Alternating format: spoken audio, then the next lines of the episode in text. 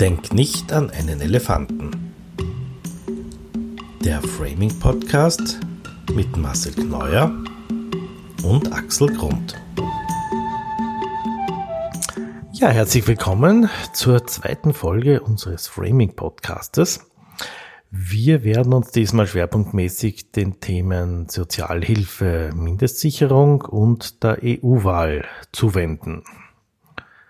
Axel, Sozialhilfe. Hallo, da kam ein äh, neuer Begriff auf einmal in den letzten Monaten daher, wo wir uns doch an die Mindestsicherung in den letzten Jahren gewöhnt haben. Also ich stelle das gleich mal in Frage. Haben wir uns an Mindestsicherung gewöhnt und wer wäre wir? Ähm, anscheinend gibt es eine begriffliche Zweiteilung. Die äh, konservative Reichshälfte spricht von Sozialhilfe und Sozialgesetzgebung. Das ist die traditionelle Begrifflichkeit. Und in den letzten fünf Jahren, ja, viel mehr wird es nicht sein, mhm. äh, gibt es die parallele Erzählung von der Mindestsicherung.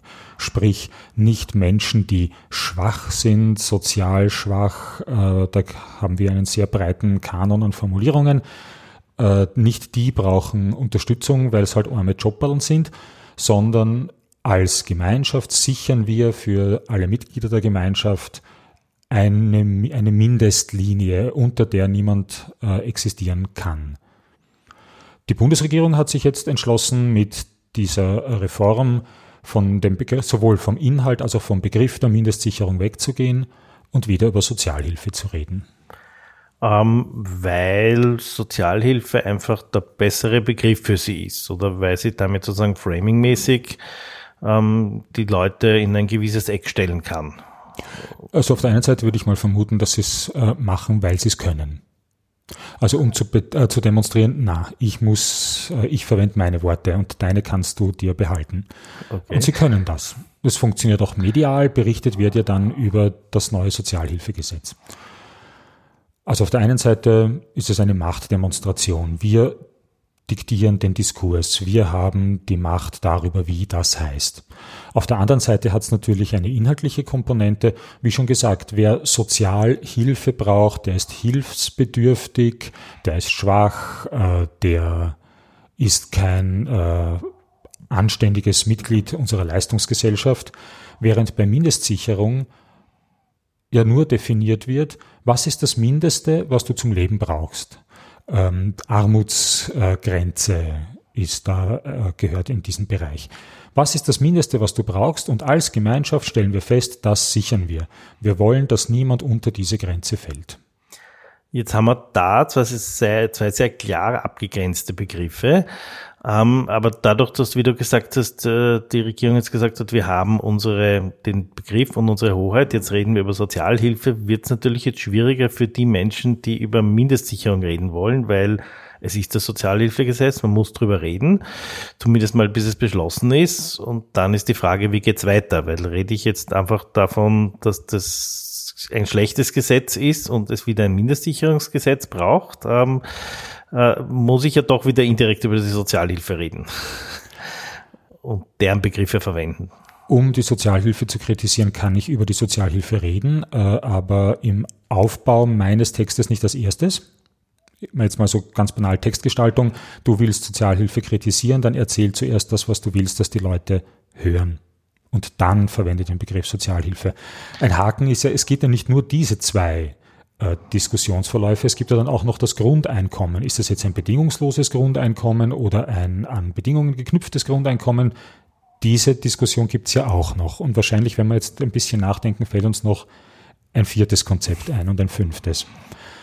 Also ein Unterschied ist, rede ich als politischer Mensch darüber, als Nationalratsabgeordnete oder als Journalistin zum Beispiel.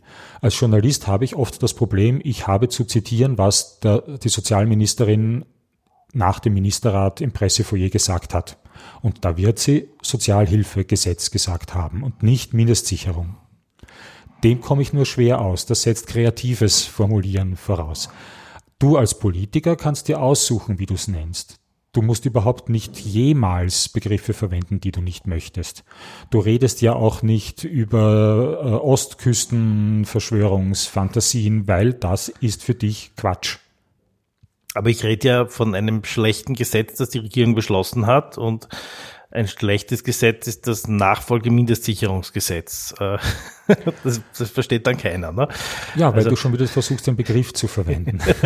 also was ich, was mir gefällt an Formulierungen, die ich in letzter Zeit immer wieder gehört habe, ist, dass die Regierung nicht die Armut bekämpft, sondern die Armen. Ich finde, das bringt es ganz gut auf den Punkt, worum es hier geht. Äh, es geht ja darum, dir als Bürger klarzumachen, sei nicht arm. Wir als Gesellschaft wollen nicht, dass es dir schlecht geht. Wir sind nicht dafür da, dich zu unterstützen. Da gibt's sowas wie eine Sozialhilfe, aber das ist eigentlich nur, das ist was Stingerts. Du hast zu funktionieren. Ähm, das ist nicht dein Konzept, unterstelle ich dir jetzt einfach, äh, sondern ich unterstelle dir jetzt, dass du davon ausgehst, dass wir als Gemeinschaft füreinander da, da sind. Und das erzählst du. Bilder dazu, wie Arme bekämpfen statt Armut bekämpfen oder was ein äh, wichtiges Thema in dem Kontext ist, Familien mit mehr als einem Kind bestrafen.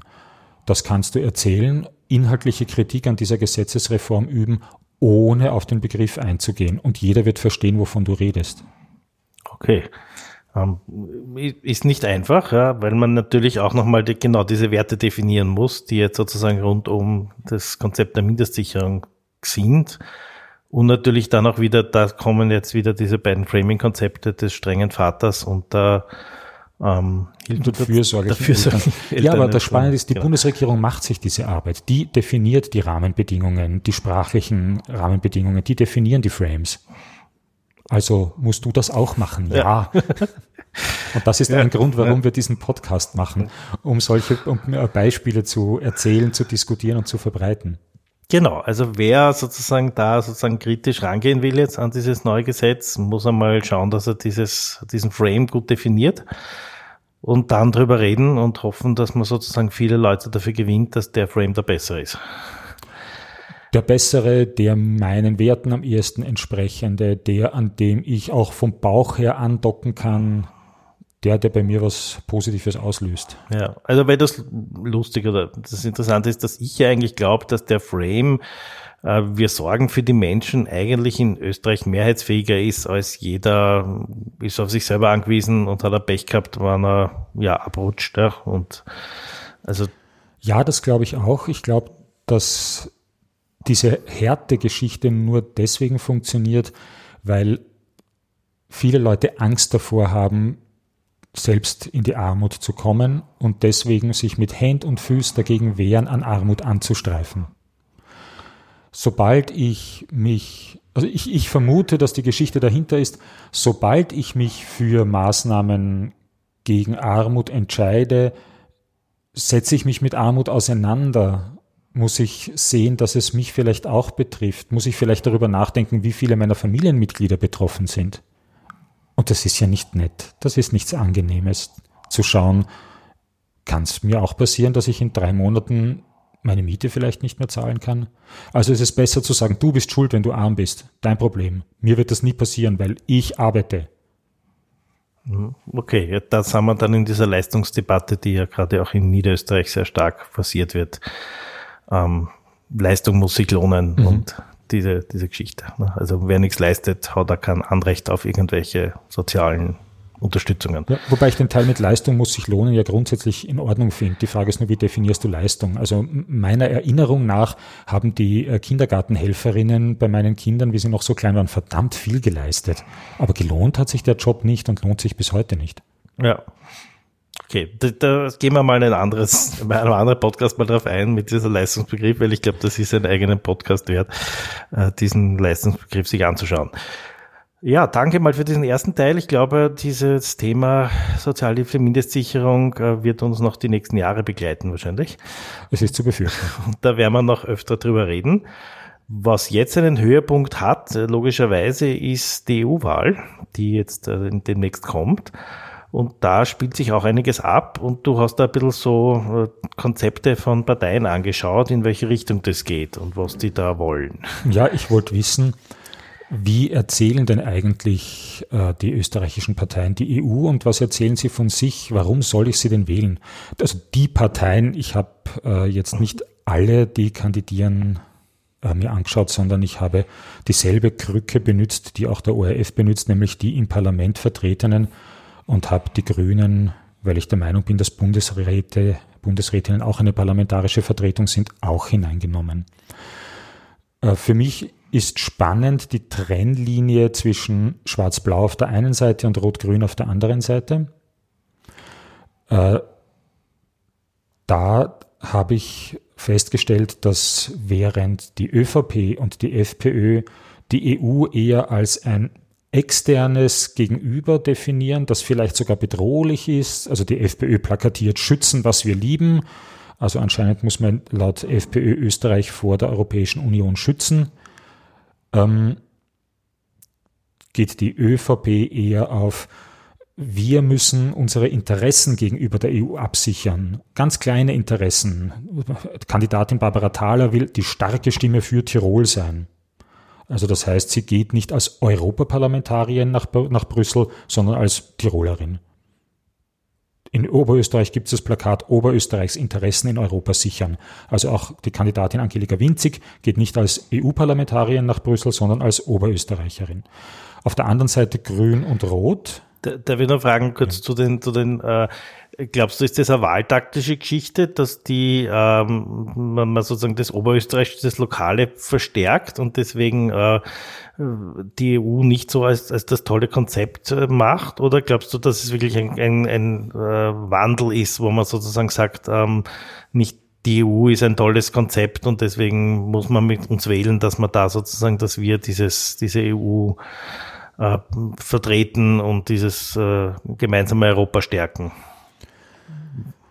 Ich habe den Eindruck, dass die ÖVP da ohnehin ein Problem hat. Die ÖVP war ja mal die Europapartei, zumindest war das der Begriff, der mit der ÖVP verbunden ist. Ob es abgesehen von Mock, Busek und ein paar Exponenten wirklich gestimmt hat, möchte ich jetzt gar nicht bewerten.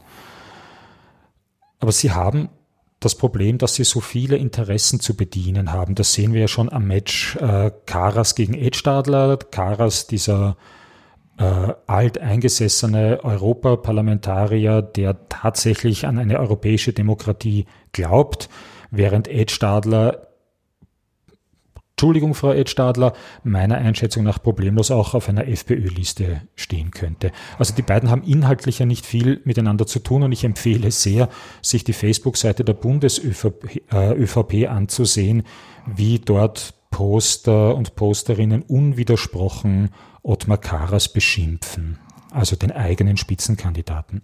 Also das ist das eine. Die ÖVP hat sehr viel verschiedene Interessen zu bedienen. Das proeuropäische städtische Bürgertum hat wenig zu tun mit dem äh, regionalen Kleinbauern, der sich mehr Sorgen um seinen Acker macht als über europäische Datenschutzrichtlinien. Äh, das ist mal das eine. Und das zweite ist, dass wir tatsächlich äh, seit immer schon, sage ich jetzt mal, einen Diskurs gehabt haben in Österreich. Wir müssen schon aufpassen, dass die EU uns da nicht reinredet. Äh, also zum Beispiel bei, in alten FPÖ-Kampagnen, was da alles erfunden wurde, dass wir wegen der EU, was war es, Schildläuse, Farbstoffe im Joghurt zu akzeptieren haben. Die zwingen uns zu lauter solchen Ekligkeiten. Hat ja in Wahrheit nicht gestimmt. Das Beispiel mit der Gurkenkrümmung wird weiter tradiert, obwohl das, diese Verordnung längst außer Kraft ist. Ähm, ich finde schön, die, es gibt einen ÖVP-Slogan, der dieses Dilemma ganz gut zusammenfasst. Wir pfeifen nicht auf Europa, sondern wollen Europa gemeinsam besser machen. Heißt übersetzt, irgendwie pfeifen wir schon auf Europa, aber irgendwie brauchen wir es auch. Okay, aber sozusagen, das sind ja mehrere Frames, die da jetzt bedient werden und das kannst du natürlich machen, wenn du auf Plakaten lokal was machst, aber spätestens bei der Fernsehdiskussion stellst dich auf oder du musst in eine bestimmte Richtung gehen, weil du kannst nicht mehrere Dinge gleichzeitig bedienen. Ne? Das wird dann schwierig in einer Fernsehdiskussion wahrscheinlich. Ich denke, deswegen gibt es ja auch diese äh, Kandidatenvielfalt. Karas wird das ohnehin nicht machen. Karas ist Niederösterreicher, oder? Ja, ja ich glaube, ja der wird nicht sagen, er vertritt Mostviertler Interessen oder wo auch immer er jetzt her ist, sondern der ist ein Europäer. Also aber der hat ja, das Problem nicht. Und andere werden das problemlos tun. Und die ÖVP insgesamt wird sich da auf die Position zurückziehen, äh, dass es ja ein interner Wettkampf ist. Die ÖVP setzt ja ein bisschen die Wahlordnung außer Kraft, indem sie sagt, wer bei uns die meisten Vorzugsstimmen äh, bekommt, der hat ein Fixmandat, was der Wahlordnung widerspricht. Ähm, und insofern inszenieren sie sich da wohl auch als lasst bunte Blumen blühen, Entschuldigung, das war geschmacklos, äh, als eine große Bandbreite an Meinungen. Okay, ich, ich bin gespannt, ob das aufgeht, ja, aber schauen wir mal.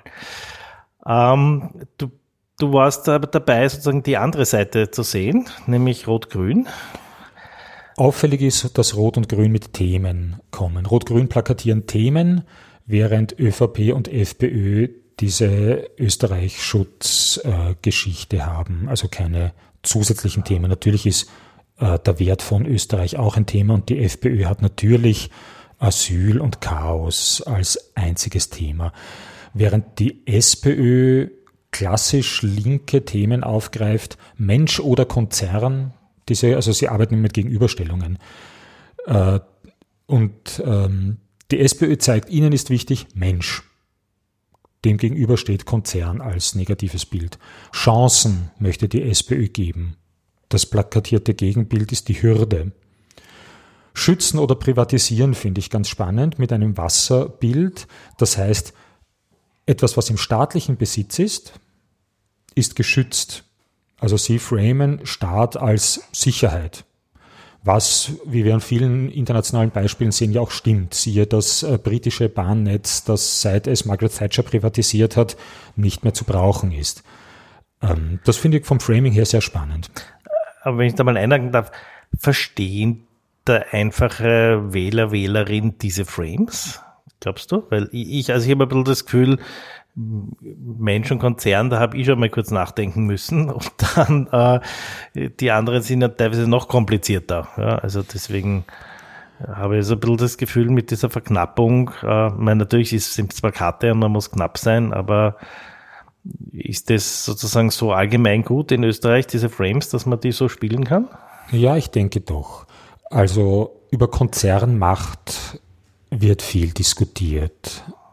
Ähm, vielleicht lese ich zu wenig Krone. Das, ich habe mir gerade diesen Seitenhieb ersparen wollen. Aber ja, wenn du Kronenzeitung liest, ist ganz klar, dass das ein Thema ist. Die Macht der Konzerne. Ähm, ja, das funktioniert.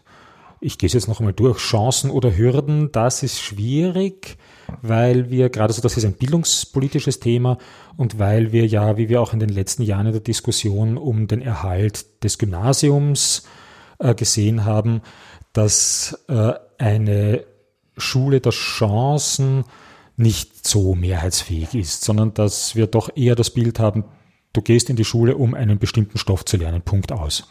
Und ob du das jetzt taugt oder nicht, wen interessiert's?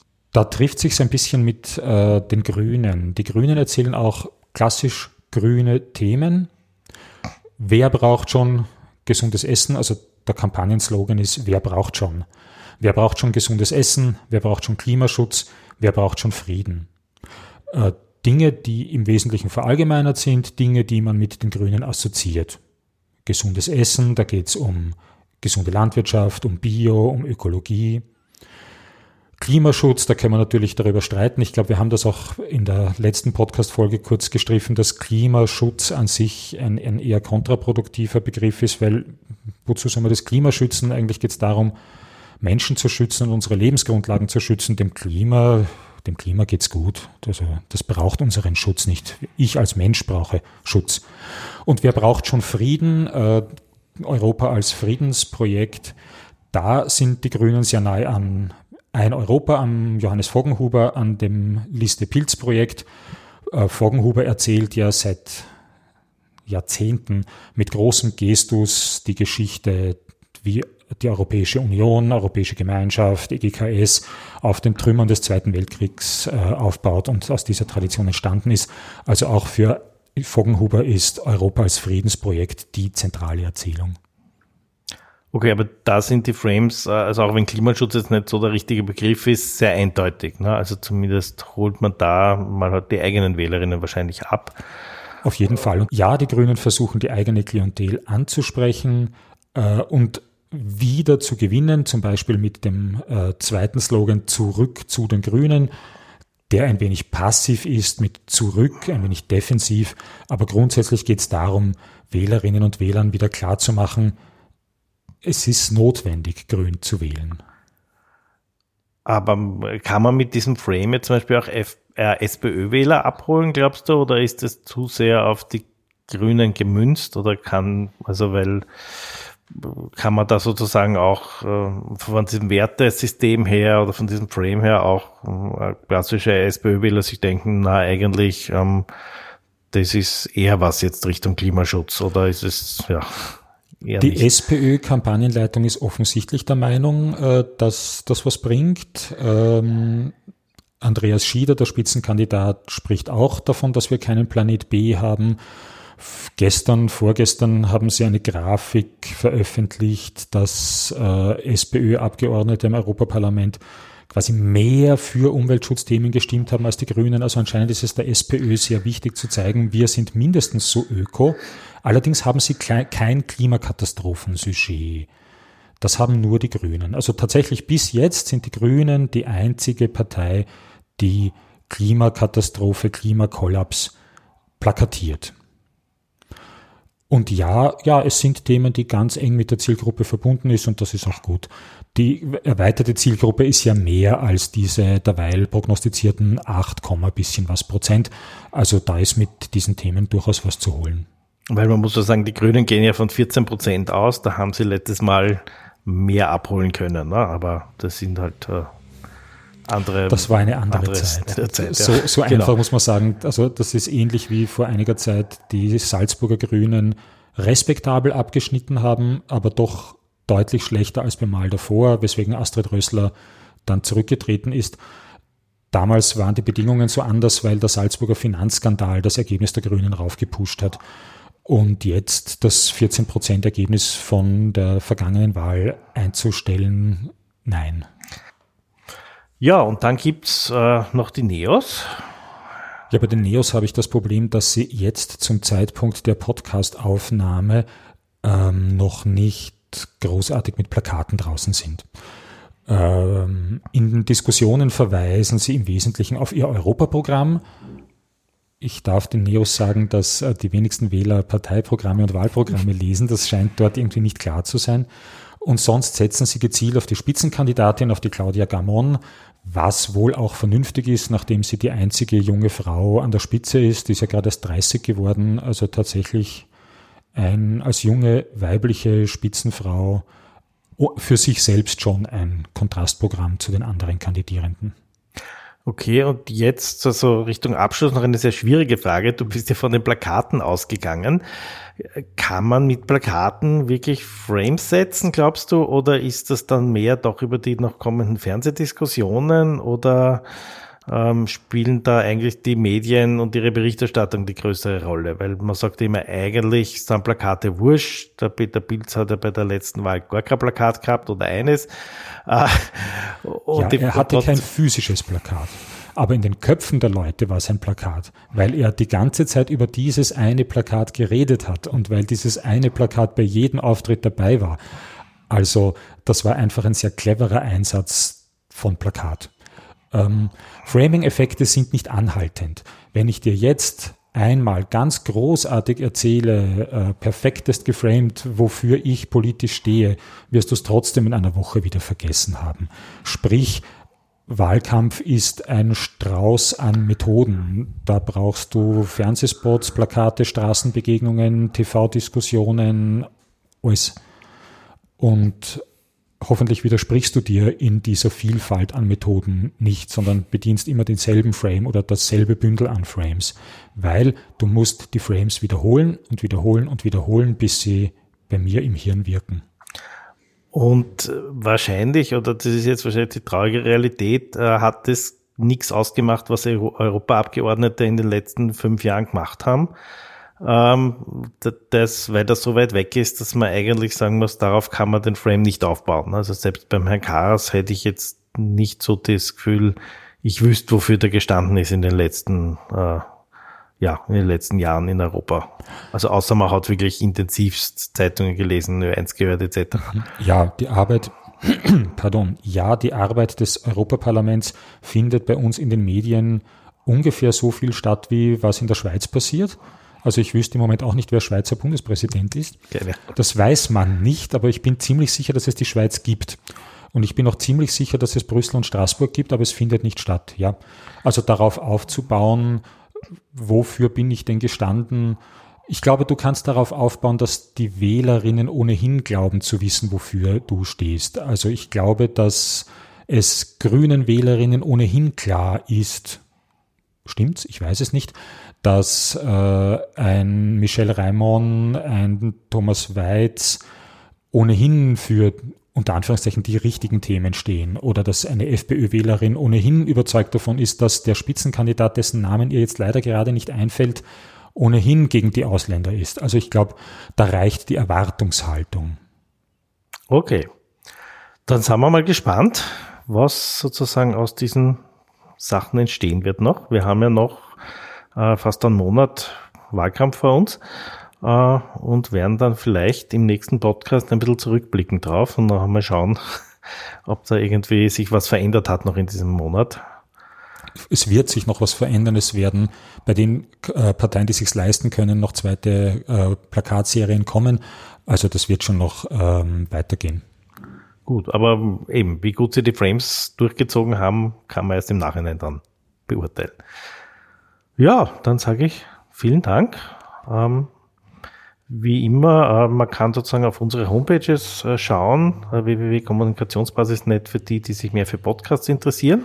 Und die für die sich, und für die, die sich mehr für, interessanter Satz, noch einmal. Und für die, die sich mehr für Framing interessieren, gibt es eine Zusammenfassung dessen, worüber wir jetzt gesprochen haben, auf meiner Website www.axelgrund.at. Genau, und man kann sozusagen auch äh, bei uns Unterstützung für die eigene Arbeit äh, bekommen. Dafür sind wir da. Genau. Herzlichen Dank. Dankeschön.